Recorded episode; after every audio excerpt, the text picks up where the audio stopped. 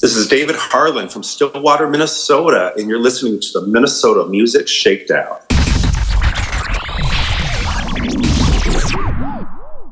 Welcome to episode number thirty-four of the Minnesota Music Shakedown, a podcast dedicated to spinning some of the best original Twin Cities and beyond area music. Featured this week are conversations and new music from Rockford Mules, Dave Harland, and Drew DeLakes. I'm your host, Mark Stary. Check me out at mark stary music dot com. And thank you for supporting live and local music. Hey, this is Drew from the band DeLakes from Neptune, and this is the Minnesota Music Shakedown.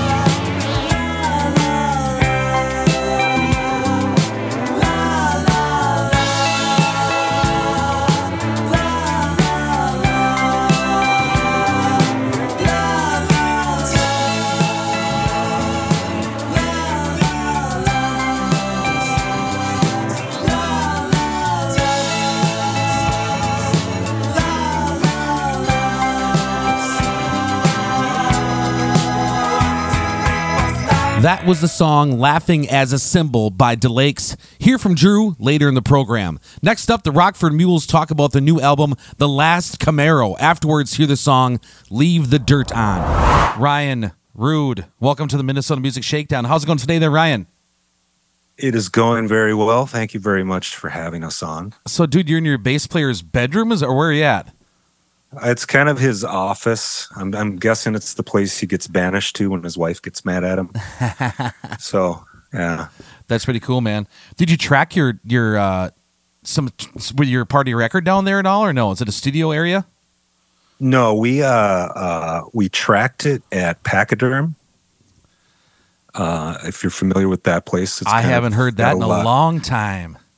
I, th- I think what a lot of people can relate it to is uh, Nirvana did their uh, In Utero In Utero record there in Cannon Falls, right? Back, yes, yes, yes. And um, like the band Live recorded there. I know Zeller recorded there. Solo Sound, like pretty much everyone recorded there. It's a very famous studio. Yeah, yeah. So we got an opportunity to do that. We kind of uh, holed up there for a weekend. They've got a really nice uh, like house that you stay in, and then the studio is next door.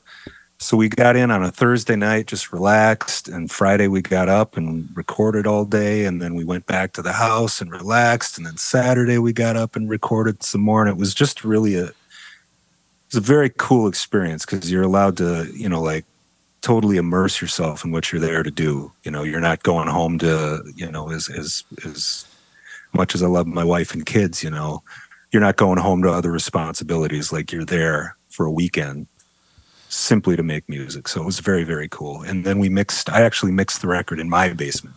Cool. So cool, man. Yeah. yeah it'd, it'd been uh, fun to be a fly on the wall back in the old Pachyderm days. My old guitar player, Dan Neal, used to tell me stories about the Cannonball uh, when it was that breakfast joint, gas station breakfast place. You walk in there and there's Kurt Cobain sitting there next to whomever, Dave Pirner, and who knows what what's true and what's not true. But I'd been to that restaurant a number of times. I think it's no longer with us. It could be McDonald's or something right now since Cannon Falls. Yeah. I think you can just zip right through it now, but uh, that would have been kind of cool. Does it still have that old Neve board that John Lennon used to? Uh, I'm not sure. It, if they did, I didn't see it. All right. So when did you start writing? Oh, say, first of all, so it's the Rockford Mules. Your new record is called The Last Camaro. Can you tell us about yep. your band, the Rockford Mules, a little bit? Who was in it? Uh, when? How long have you been rocking out?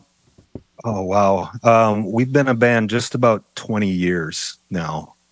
So we got together, uh, the drummer, myself, and Eric, the uh, singer, uh, played in a band previously. Uh, like back in the nineties. And uh, Craig, our bass player, played in a different band, but we played shows together quite a bit. And then time goes by, and about two thousand five, Eric and I, who have been making music together for about uh, thirty-five years, pushing that almost since high school, really. Just dated myself there a little bit. But um, yeah, two thousand five came around, and I just moved back from Seattle, and uh, we got the gang back together and uh, put some records out, played a lot of shows, and we took some time off. Uh, oh, God. It took about maybe four years off, three, four years. We just wanted to go and do some other things. And then I'd say maybe about a year and a half ago, two years ago, we started getting that itch. It's it's, it's like you send up the bat signal, you know. It's like, hey, what are you guys doing? I uh, got together, started writing some songs, and um Just it's it's amazing how, how quickly you fall back into familiar patterns. Next thing you know, we're we, we're going in and making a record and having a release show, and it's like, what the hell just happened? You know, I have a my current bass player is from Rockford, Illinois. Where'd you get the name the oh, Rockford really? Mules? He is embarrassed by it. uh, it's it, it Eric came up with it. He's usually the the band name guy. And uh, it, he just he just likes phrases that sound kind of cool together. It doesn't really mean anything, so to speak. I think the the, the thought process for him was kind of coming up with a name that um, can encompass a lot of different things. You know what I mean? Um, you know, mules is kind of gritty. I think of a just kind of a, a worn. And then that's our music is kind of like that. It's kind of, it's it's gritty and it's it's got a worn feel to it. And I agree, kind of like Mules, yeah. So when I play, I play music four or five nights a week. I mostly perform like blues, rock and roll, funk, that kind of stuff.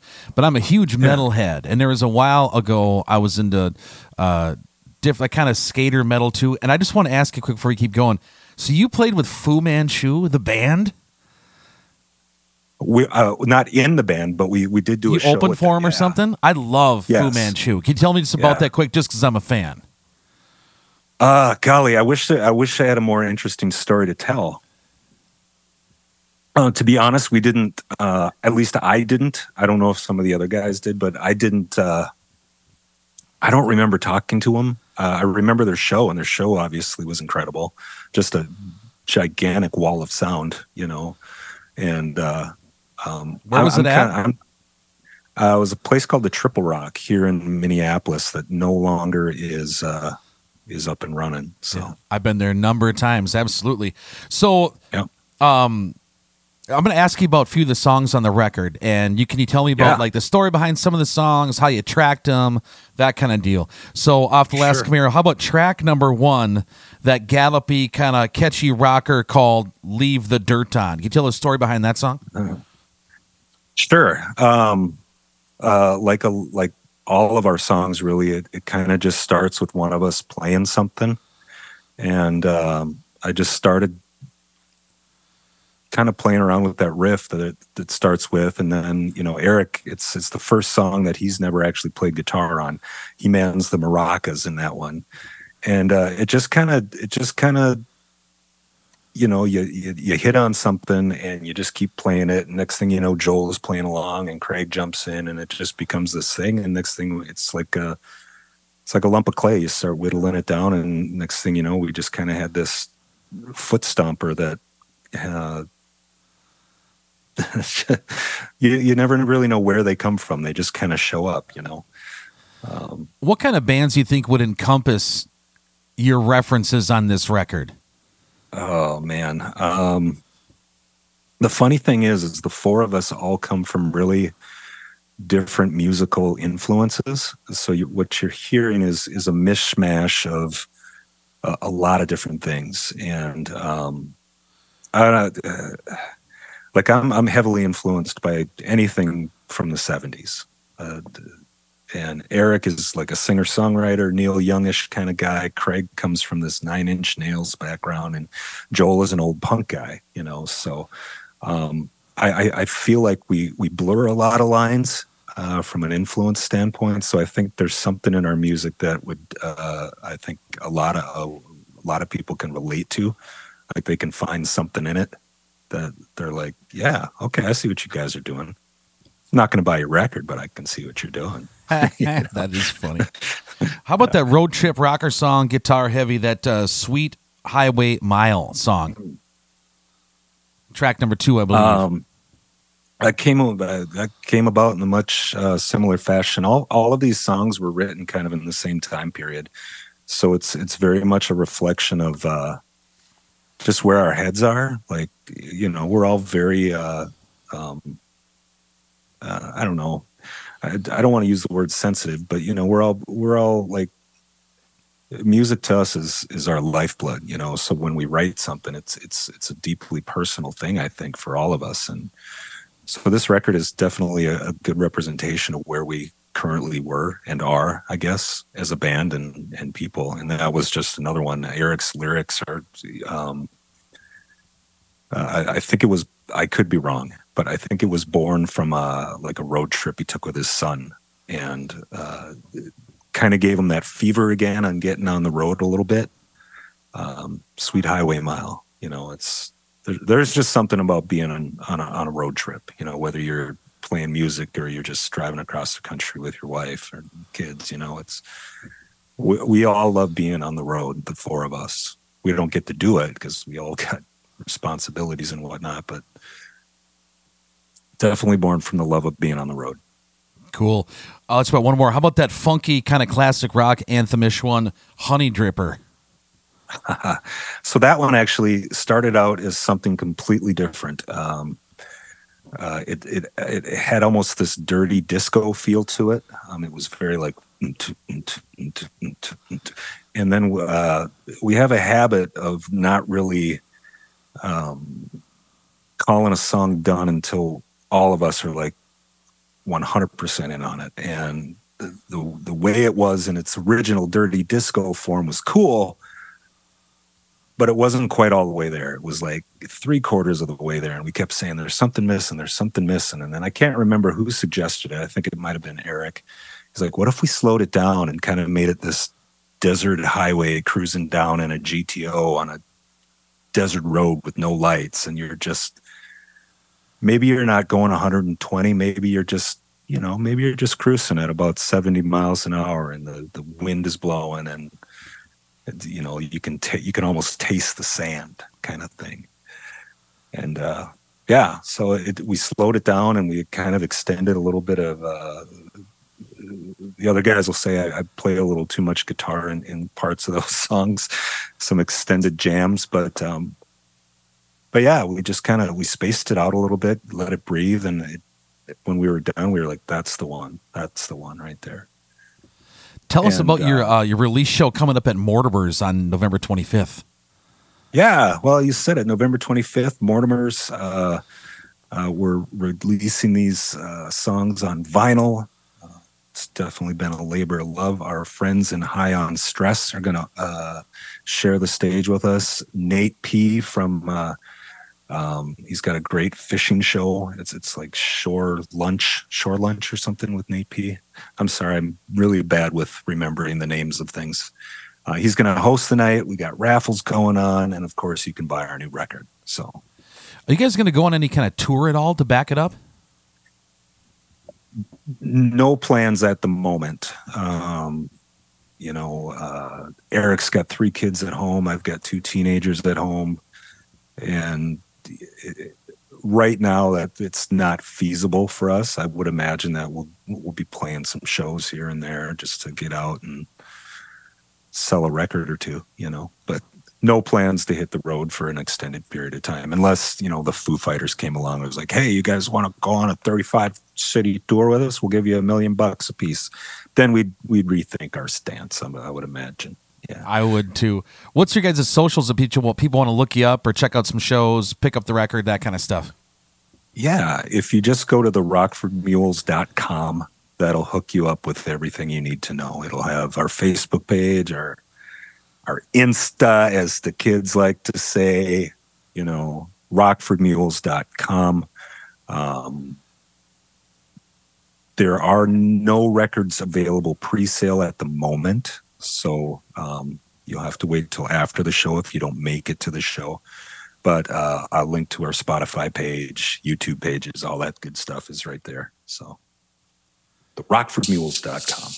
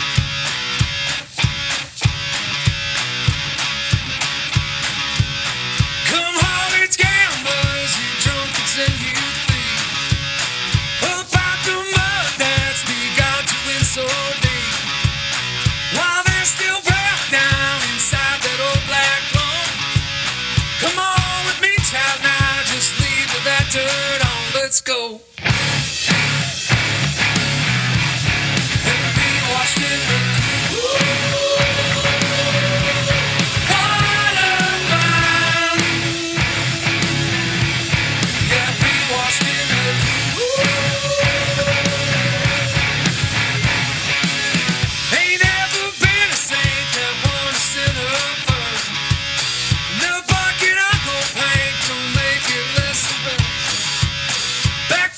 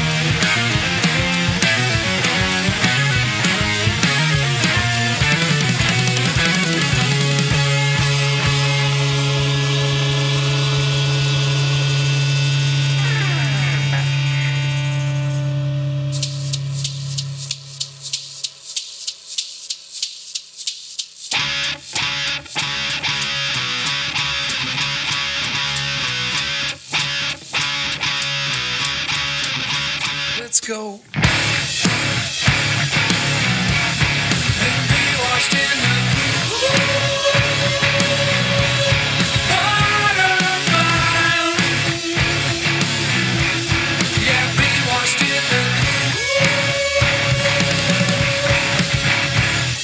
Would like to take a minute or two to thank the two sponsors of this week's podcast, Mosaic Chrysler Zumbrota and the B-Dale Club. Big congratulations to Monier, the owner of Mosaic Chrysler, for picking up the Chevy dealership as well in Zumbrota. I know for sure I've been rocking and rolling in my black Jeep Cherokee X I got from Mosaic Chrysler. The winter's been pretty easy so far, but we've had a few icy spots. We've been hanging in there with the doggies pretty good. Mosaic Chrysler Zumbrota's philosophy is simple, time-saving, hassle-free, fair price. Check out the inventory at Zumbrota C D J R dot com or take the beautiful drive down U S fifty-two to nineteen hundred Roscoe Avenue, Zumbrota, Minnesota to visit them in person. Business hours are Monday through Friday, eight to six p.m. and Saturday, nine to five p.m. Closed on Sundays. Check out Mosaic Chrysler Zumbrota today. Enjoy a safe winter season full of adventures and memories out in the open road in a new ride. In the B-Dale Club, the B D C twenty-one hundred as I call it. One of my favorite bars in the Roseville slash Saint Paul, Minnesota area, if not the world. The B-Dale Club, located in the corner of Conroe B and Dale's motto is a place for family, a place for friends, a place for fun. And that is a stone cold truth. And I cannot wait to rock out this Thursday with Brian K. Johnson and the country rock and roll extraordinaire guitar player Dan Neal, one of my favorite people. Natalie, Shelley, Dusty, and entire bar staff. They're all state-of-the-art cocktail wizards as of late. My libation of choice is the classic Screw Up. There to quote sixteen-time world champion Ric Flair, tasty little devils. Live music, pool table, pull tabs, Tuesday night, chess society, bingo, meat raffle, bocce ball Thursdays, and much, much, much more. B-Dale's got it all. Stop by for a cold one today. And also check out the new Pity Q Barbecue. Troy's got some great food down there. Check it out. Next up, I speak with Dave Harland about his new album, Christmas Presents. Afterwards, hear the new song, Carol of the Bells. I wanted to get this one out before Christmas, but COVID said no. Dave Harland, welcome to the Minnesota Music Shake. How's it going today there, Dave? It's going well. Thanks for having me. Where are you zooming in from on this fine afternoon? I am zooming in from Stillwater, Minnesota. Stillwater. That's right. I'm a big fan of P D Pappy's. I play down there during the summer. What's some of your favorite uh, Stillwater haunts? Well, uh, yeah, I like Pappy's. A lot of my friends playing cover bands there, too. So, yeah, it's a great place. But, um, you know, just various. Yeah, I guess I don't have. There's not great places for my genre to play here. So I play a couple of local event venues. Uh, the J X event venue and the Loft are a couple places, which I have a show coming up at the Loft here on this coming Sunday. So, yeah, but, yeah, it's a, it's a good place to live and all good. Absolutely beautiful, for sure. Where do you usually play? So you play like acoustic tap music, cool, like another level of guitar playing, in my opinion, just difficulty. It's it's really impressive. What are some rooms around the Twin Cities that are pretty open to that type of music? Yeah, I play places like the Astor Cafe, the three eighteen Cafe out in Excelsior, more more kind of listening room type venues. Um, because I'm also a singer-songwriter, and I also have a duo with another female singer, so you know a lot of a mixture of you know f- finger picking, acoustic guitar, strummy kind of stuff, singer songwriter stuff, and then the instrumental kind of tap, it more intricate stuff. So you know more of the listening room kind of venues, though. So I've done music full time for about twenty years or so, besides odds and ends stuff, and so at listening rooms, that's kind of a tends to be a little more of a nerve wracking situation. So if you're doing all this acoustic stuff, how do you keep your brain from just going monkey mind on you? Perpetual challenge for sure, because uh, yeah, it's it's it's difficult. In fact, that's a, honestly why I've started doing a lot more collaborations. Is when you're there solo in that in that environment, where all eyes and ears are on you, it's it can be nerve wracking, and you and I can get in my own way. You know, like we're in there, and if you're doing kind of more intricate stuff on guitar, it's like it's pretty easy to fall off the cliff. So you know, you just try to be in the moment and. And I, I, you know, I think the most thing I can do that's helped me over the last couple decades of doing this sort of thing is the more often I do it, of course, the better that works out. Because otherwise, if, if the nerves creep in just a little bit, it, it, it can go off the rails a little bit. You know? Yeah, but it's all it's it's performance art, so you have to have some of that in there, I, I assume. Yeah, yeah, but it's I, all good. I'm just, you know, us musicians are our world's worst critics, so. Yeah. That is true there. Um, I remember Paul yep. McCartney would say all the re- he he could play guitar. I mean, he's excellent. He's written some of the best acoustic guitar songs yep. ever, but he said he couldn't do it live because he just fingers would go to mush the second he'd get in front of people on his acoustic. Oh, I never heard that. Yeah, from what I remember anyway. So he just stuck yeah, to the bass so he could hammer that out. That's pretty pretty typical too. In fact, yeah, that, that makes sense. I actually started as a bass player in rock bands and cover bands Did way you? back when I was a teenager. So that's kind of my roots, but then I got addicted to this whole acoustic guitar world as a early twenties guy. And nice, you know, man. Yeah. Well, you ha- I watched. Uh, uh, I like Christmas horror movies of all things. I like Christmas stuff, but there, I just watched a Christmas horror movie called Christmas Presents. I'm guessing. Oh, no. I'm guessing that's not what you were shooting for in your new record. It, it isn't. In fact, I Googled something about it after the record came out, and I, I, I saw that link to that movie show up. And I'm like, oh my gosh. Yeah, it's actually a better Christmas horror movie than you'd think. It's pretty good, I think. But yeah, I, was, I saw that title. I'm like, I just watched that movie. Oh, that's great. I, I Well, I clearly need to watch it, right? I'll, I'll put that on the list. Yeah, you might want to switch from your finger picking to more, get that, you know, Jackson guitar dude, like a heavy metal finger picking thing or whatever while the ghosts are doing their thing. There you go. Sounds good, man. That's awesome. So when did you start tracking this record? Um, let's see what I think. When did we do it? I think it was July, July or August. It's actually a blur now, but yeah, right around then. So that was interesting. Recording in like sweating your brains out, recording Christmas songs.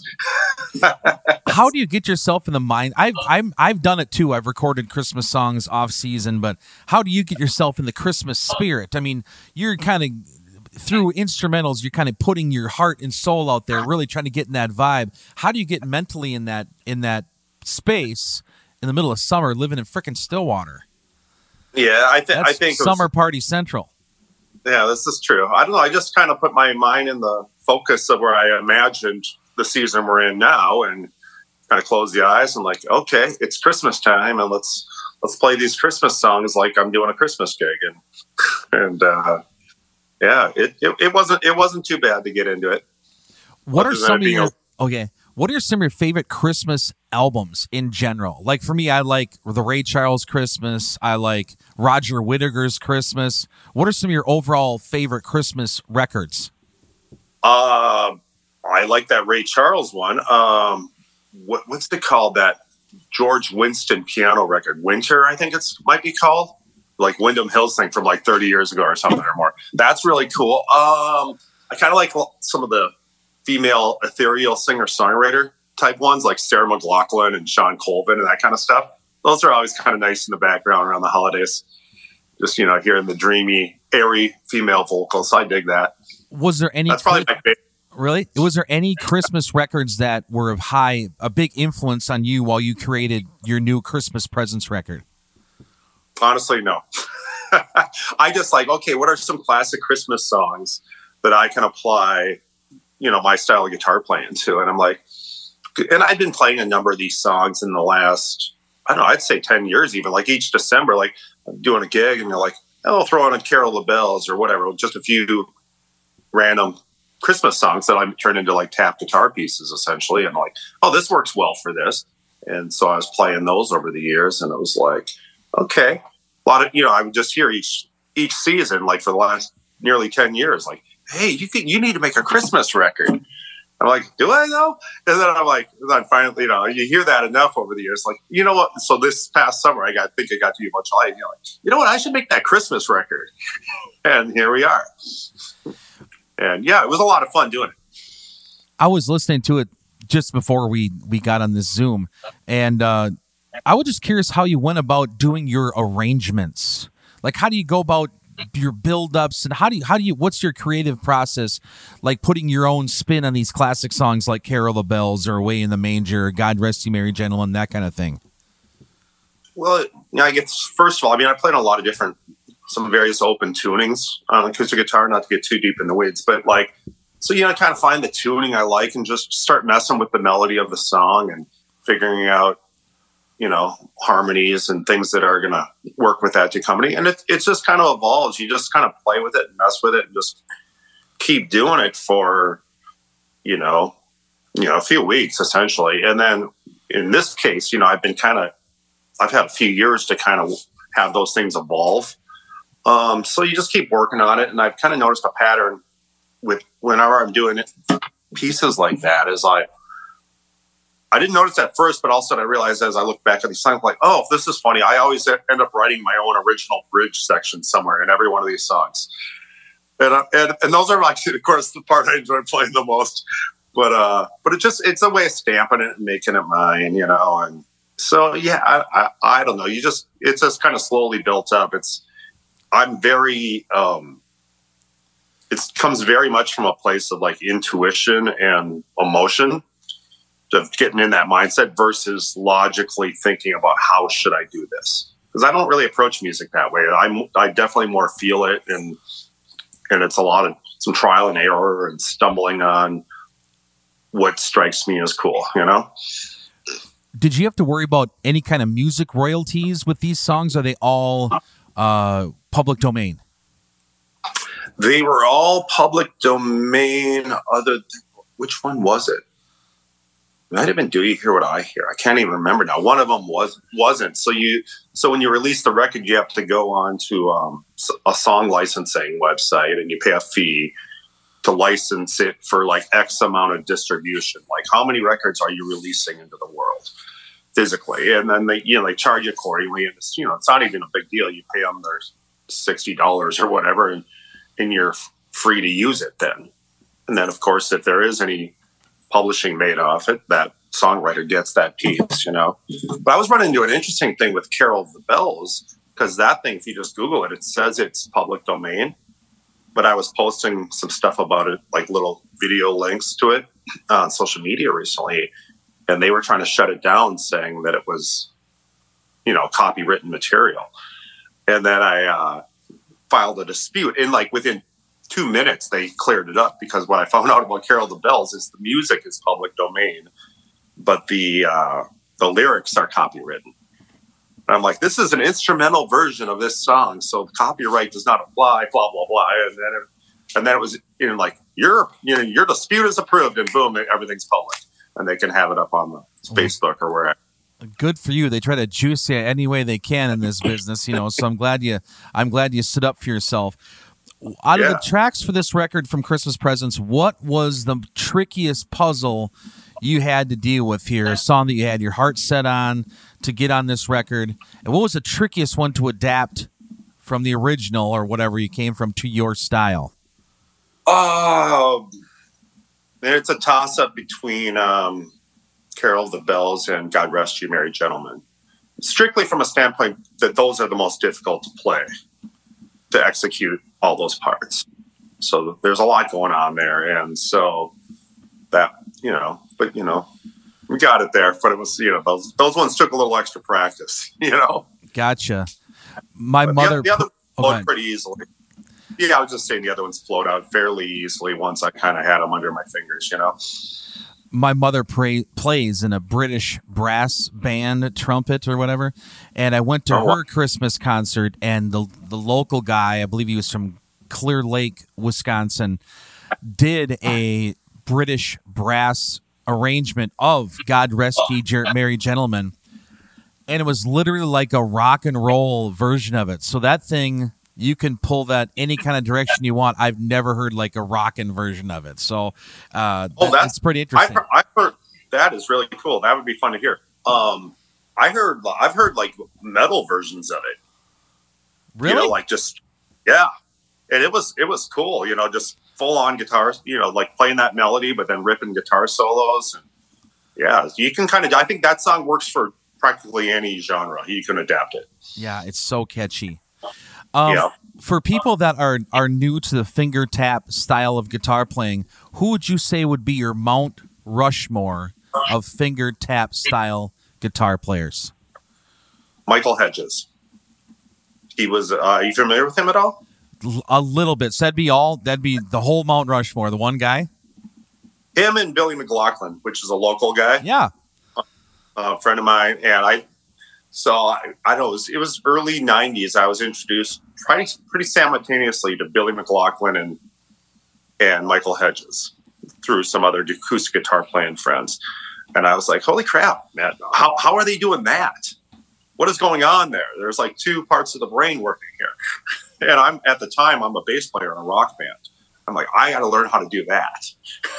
I and, gotcha. And I got really addicted to it, you know, and I just, and, you know, and I was a songwriter already, so I did play acoustic guitar a little bit, but I was a pretty basic strum your guitar, sing your song kind of guy, you know? And, uh, but yeah, those, the, those, to this day, those two individuals have been the biggest influence on my guitar playing, for sure. No question. Cool. Um, what's your, let's say if people want to come to one of these shows, I don't know when this will be out, though. I record way in advance, but I'll try to get up for yeah. Christmas. You got one at the three eighteen in Excelsior on December thirteenth and the Loft on December seventeenth. What are the shows yeah. you play that people can look up? Do you have a website or a Facebook or something like that? They can check you out and come see you play? Yeah. Yeah, David Harland Music on Facebook, uh, david harland music dot com for the website. Um, so yeah, I got I have those shows going on, and then we have some out of town ones happening just in this next week here. This is kind of the, the push week for a bunch of stuff. But then we're doing a uh, holiday show, me and a singer friend, um, December twenty-first. We're at the Astor Cafe, um, so that should be a pretty sweet night. Um, so that might that by the time people hear this, you might have it out by then. So um, that'd be great. Yeah, the twenty-first. That you know, and that happens to be the winter solstice that night. So that'd be. That'd be kind of cool. So it'd be real vibey kind of evening. Hopefully there's some light snow falling behind us on the, out the window, and you know. Yeah, but not like after the Bruce Springsteen show last winter and it was glare ice, white knuckle drive home. No, we don't want that. We don't want any of this. Just just enough to make it look wintry, but safe. I gotcha. Yeah. So that yeah, that's pretty much it. So I got a bunch of shows up until, you know, right before Christmas, and then And then, then things are quiet. Um, so, and then it's on to the on to the new year.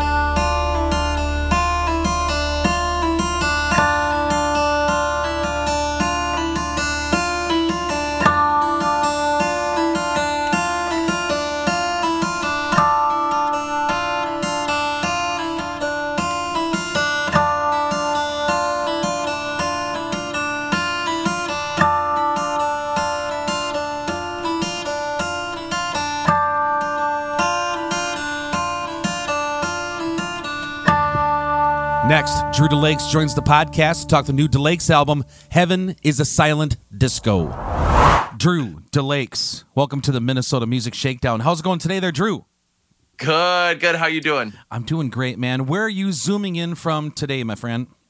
Right now, I'm in the Powderhorn area of Minneapolis, Minnesota, and uh, trying to stay warm. Well, it's kind of nice out there today. I'm going to take my dogs hiking, I think, after this. Oh yeah, where do you where do you usually go hiking? I go in Saint Paul, sometimes at Reservoir Woods, Como area, you know, whatever. Yeah, yeah, yeah. Nice. Totally cool. We're here uh, talking with Drew about his new record, Heaven is a Silent Disco. And Drew, can you kind of tell us your story? So I, I never met you before. Are you from here? How'd you get in this type of music, and how'd this album get started? Yeah, absolutely. So I was born Uh, in Minneapolis. You know, I was in South Minneapolis for a while. I moved out to the suburbs with my parents for a uh, majority of my of my uh, young life. But uh, fortunately, by doing that, I was able to meet our drummer, Ben, who's, who worked extensively on this album, doing all the drum mixing and recording and just like a lot of production and mixing help along the way. But yeah, so I uh, started there. My mom played in a lot of bands, so she kind of introduced me to music at a really early age, which was so nice, so fortunate for that. So she taught me guitar. She got me into some orchestral stuff. Like I played cello for a really long time and all sorts of things like that. But uh, I decided I wanted to go into music. So I went to the U of M to start, to start studying music and met our uh, backup vocalist and organist, Elizabeth Roddy, there. And we're still friends to this day. I'm currently watching her cat. But what's the name of the cat? Tomasa. Tomasa. Masa. She's very sweet and very chatty at like six a.m. oh, I, I, I'm looking at my cat right now, and yes, I know when it's time to be fed. That's for damn sure. Oh, yeah. Do the cats and dogs get along pretty well? Oh, yes. I have two therapy dogs. That's my day job besides music at nighttime and podcast stuff. I would say fair to partly cloudy. Um, she rules the roost. She rules the roost, and they kind of do whatever she says. Um, the little pup, the two-year-old dog, tries to mess with her here and there, and that generally doesn't go very good. Yeah, the pups learn their, their place. Yes, yes, absolutely. Um, so when did you start your band? Yeah. So we started, oh my gosh, I think, well, I, I had just come back from a, a trip to Sweden. I was feeling really, really inspired to write music that was just supposed to be jubilant and happy and full of love. And Um, the, the friend I had mentioned earlier, Ben, had just come back from Texas and was living in Minneapolis. I started meeting a few of his friends through him. They're all fantastic jazz musicians. So I was like, oh my gosh, finally for the like first time in years, I'm able to get a band together. So it was, it was around mid twenty nineteen, I want to say, somewhere around there that we started. We, we kind of wrote an album pretty much before we even started rehearsing. I had most of the music recorded and, pr- and like parts written out and produced and stuff. But then uh, we didn't actually get a chance to start recording it until, drumroll please, early March of twenty twenty. So perfect. Yeah, great timing, right? Absolutely. How did you wind up in Sweden and didn't and didn't come back a death metal player? Yeah, and have a font that looks like a bunch of like tree limbs and roots and things like that. That's yeah. indecipherable. Yeah, no, I don't know how that didn't happen. Well, I, I had a friend who lived out there, and so uh, it, it was like fun going back and forth, just visiting and getting to know the culture, learning the language and stuff like that. So yeah, it was it was super fun. But um, just yeah, burn down, kind of just burn down there. A couple churches. That's it. You yeah. came right back. Where oh do you God. track your albums at? Uh, in the very room I am speaking to you in, actually. So yeah, it, I, we do all the recording ourselves. Me, me and me and Ben Ehrlich uh, have been recording music in bands for, since we were in like middle school and high school together. And so we've just like very slowly, very gradually learned how to build up our, our arsenal of like microphones and compressors and E Q and all that stuff like that. We're, we're getting a lot of, um, of uh, hardware that we're using and stuff. So, you know, over like ten, fifteen years, we've just gathered enough equipment to be able to do it ourselves. And we really get obsessive over it, which is fun. So we both, both share that joy, which is nice. So, yeah. When recording this record, Heaven is a Silent Disco, well, I got a kick out of it. And I have a bunch of notes here, and I'll ask you about certain songs.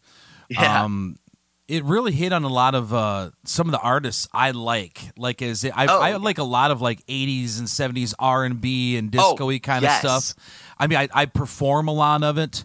And so that's why I got a kick out of this one to have you on for sure. Um, but yeah. who are who were your influences putting together this record, or just in general?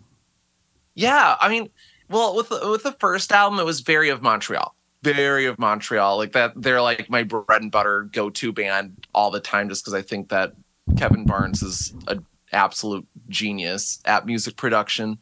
But uh, secretly, the other the other artist who inspired a lot of that album was Alice Coltrane.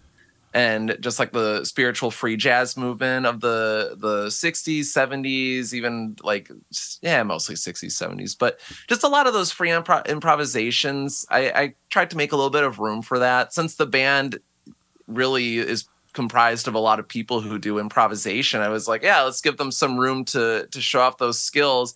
I want to hear that type of stuff anyway. Let's just go at it. So the first album was a lot of that. But with this, with Heaven is a Silent Disco, Uh, we we kind of got a little bit more into the new wave type genre, and I, I've become absolutely obsessed with the B fifty-twos to like a nearly unhealthy degree. But okay, to me, let me stop you there.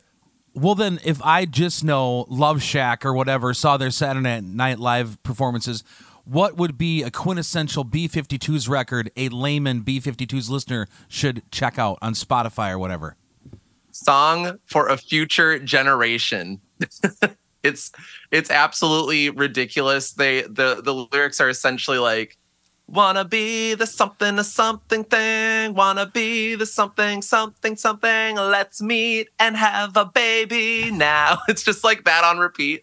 And then like it's interspersed with them essentially doing like one of those kind of like eighties like dating show things you'd see on T V, like, hey, my name's Drew DeLakes and I live in Minneapolis and attempt to cook with asafoetida and stuff like that. Oh my God. It's insane. It's like one of the most hysterical musical recordings I've ever heard in my life. I know they've been around forever and they're very respected, you know, but here in in yeah. Minnesota, mostly known for Love Shack and stuff. So yeah, I, I, I'm glad you brought, I'm going to check them out because I like a lot of new wave stuff too. I went through a big Smiths thing last year. Oh yeah. I, yeah. I listened to every single Smiths record, The Cure, uh, not, what's it? The other one, Depeche Mode. I love all that shit. Yeah. My dad loves Depeche Mode, so it was fun listening to that growing up. Absolutely. Um, so let me ask you about a few of the tracks on the record. You can tell us kind of the yeah. story behind the song, how you wrote it or whatever. Um, how about Laughing as a Symbol, that song?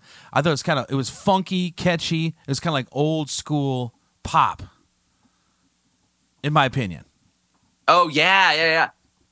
So that one right there, we I, I wrote that as a challenge to myself at first, just musically speaking, because it essentially only has three chords. I mean, there's like extensions and things going off of it, but it's essentially just C and D major with like a little E major chord thrown in every so often. That just loops. That's the entire thing. So um, it's kind of old school pop in the sense that pop music kind of tries to do a lot with very little. And so I was trying to limit myself with chord progressions and just use production as the main thing that carries this song along. And so it was really fun to to limit myself in that way because I feel like it expanded uh, my horizons on production quite a bit. But uh, that one that one's very much like a, a Carolyn Polachek, uh, um, uh, gosh, Chairlift. That was the band I was thinking of, Chairlift type inspired song.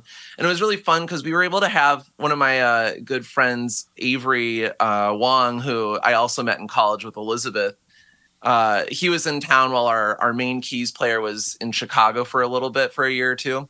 And so he he was throwing down some of the, the keyboard and synth tracks on it. And it was really fun because he, he totally loves that type of music as well. So he knew exactly what to do. Um, But in terms of the lyrics, like the inspiration and the story behind it, it's essentially for uh, me and my my fiance, who is uh, currently making something that smells absolutely delicious in our kitchen behind me right now. But it's it's kind of just like a, you know, discussion of queer love, who's like of like, what are you allowed to express and what's normalized within a society that's fair, like, you know, fairly open to the idea of same-sex marriage, but then also like maybe not necessarily comfortable with the idea of celebrating it in certain places. So it's kind of like a like an F you, love will carry on type song. But yeah, that's kind of what it's about. Hell yeah, man. How about number yeah. three? This has got a good title. Not So, So, So Anymore. Yeah, yeah. That so one, I thought that, that one, I want, I want to throw this out there because I like that song, and I was I thought it was like had a Beach Boys feel mixed nice. with Wilco because it kind of artsy. It was catchy, and then the guitar reminded me of I N X S. Oh man, I N X S was some of the best bass lines out there, I'll have to say. Hell yeah, man. Was that the the, oh, yeah. the beer? Their last name was like Beer or Dub Beer or something like that. The bass player guys. Oh wait, I N X S? Really? I think so. Oh, I didn't know I'm that. I'm from That's Wisconsin, awesome. So I'd remember the word beer for sure. Oh, well, uh, so yeah. Tell naturally. us the story behind that song. Was I way off in those references or no? No, that was perfect. I mean, that's that's awesome. That one that one was fun because we I, I had come up with the the bass line for it first. There's there's like three layered bass parts that start off the song and kind of go out throughout the the whole chorus. And I wanted to try to build something off of it. And so I was able to like eventually come up with the melody and all that, which was really fun, but I had no idea what type of style I wanted the song to sound like. And most of the time, I'm the one who's just like, you know, in this office studio, just like plunking away at random things and just testing out how different instruments sound. But for this one, we were able to, I was able to just bring a chart to the band and say like, all right, here are the chords, here's the form of it, just like go off, let's see what happens. And it very naturally kind of turned into almost like a pop punk song. Just with like the the type of like heavier guitars that go on in the chorus. And uh, regardless, though, I mean, like being that this band has a lot of electronic sounds happening and a lot of production happening, you know, there's still programmed drum machines and there's still layered bass parts and there's synth bells and pianos and random harmonies going on. But um, what, what's nice about that song is that everyone kind of came up with their part on their own. Which was which isn't always the case, and I think it turned out to be one of our poppiest songs we've ever done, and people tend to really like it, which is exciting. But um, sort of similar lyrics. That one, that one's just more about like, I mean, I think a lot of the the themes from this album are just like, as we get older, what role does giving up play in our lives? And I don't want it to play any part in our lives. I think we should just keep pushing through and just like doing stuff and being creative. And that's kind of always my philosophy, is just like always being more creative than the year prior and always trying to work harder on uh, expressing myself more musically each year. So that's kind of like the main premise of the of the song. Outstanding. I'm gonna ask about one more. Yeah. Number eleven, Pleasantness. Yeah. And I thought that was a fun, cool tune. And the the artist I heard in there was Rockwell. Oh, Rockwell. Wait, tell me about Rockwell. I don't think I Somebody's Watching Me, Michael Jackson and Rockwell. Oh. I heard that reference in there. I swore I did. Ah, no, yeah, I, I need to listen to Rockwell then. Oh, my gosh. Okay. This is my favorite part about talking with all, like, these people that just know so much about music, is every time I'm like, oh, great, I get to write down five bands and become like absolutely fixated on them for the next year. So, all right, Rockwell, good. Yes. What's the story behind Pleasantness? yeah, Pleasantness. Oh, yeah. Pleasantness. Uh, that was the first song that we recorded and wrote for the for Heaven is a Silent Disco. Our friend Matt Holmes, who uh, did all the mastering for the album, he works over at Wild Sound Studios, and he also teaches at Hennepin Tech in Eden Prairie. And He's got a he's got a engineering recording class that um, every spring they need to have a live band come in and record their tracks. You know, so we just start with like drums and bass. We get guitar and keyboards, and we do a day of vocals and things like that. And it's so fun because every year it just pushes me to have to try to write a song that's that's producible for these kids. I shouldn't say kids or college students, but like um, we. I, I wanted to write something quick. I wanted to write something that was fun and upbeat and hopeful and kind of used a lot of pointillism for the production style, which you can hear a lot in the ending guitar parts. But it was a lot about just escaping the solitude and imprisonment of, of lockdown and the COVID lockdown era, which was fun. But also it, it ended up being about a lot of things, but it started off originally being about my desire to want to tour with the band, just because we all get along really well, we all love to travel, and we're all just like dedicated to the music, so we want to we want to tour. And so it was kind of a, an ode to that. But then also, as I met my fiance around that time, we also learned that we travel really well together, and that's a huge like part of our lives that we really care about. So it also became about that, you know, before I even realized it. But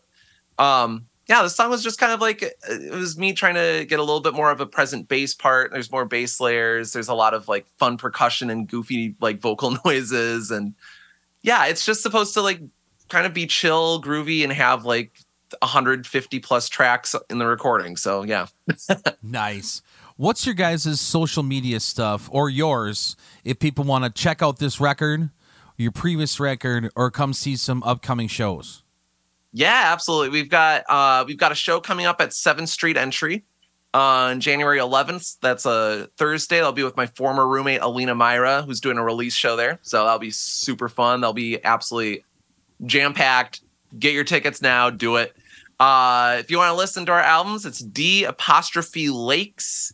And that is anywhere you want to listen to music, whether it's, I don't know, Spotify or going to Cheapo or going under a rock and doing something there. I don't know. But like, we also have a, we also have social media uh, handles that are all just Drew DeLakes. And yeah, find me on X. Just so cringy X. to say, but mostly on Instagram. That's where I'm mostly on. Bringing home this week's episode of the Minnesota Music Shakedown is a track by one of the featured guests this week, DeLakes, with their song, Not So So Anymore. Thanks to Andrew Crowley from Organica Recording for assisting in post-production of this podcast.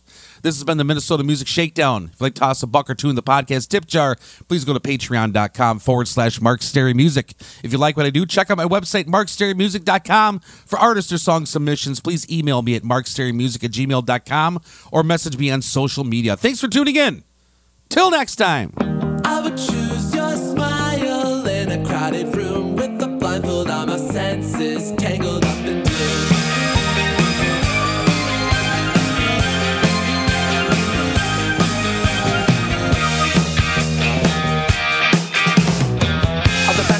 Operators have no defense against the trials of his lost and finding soul.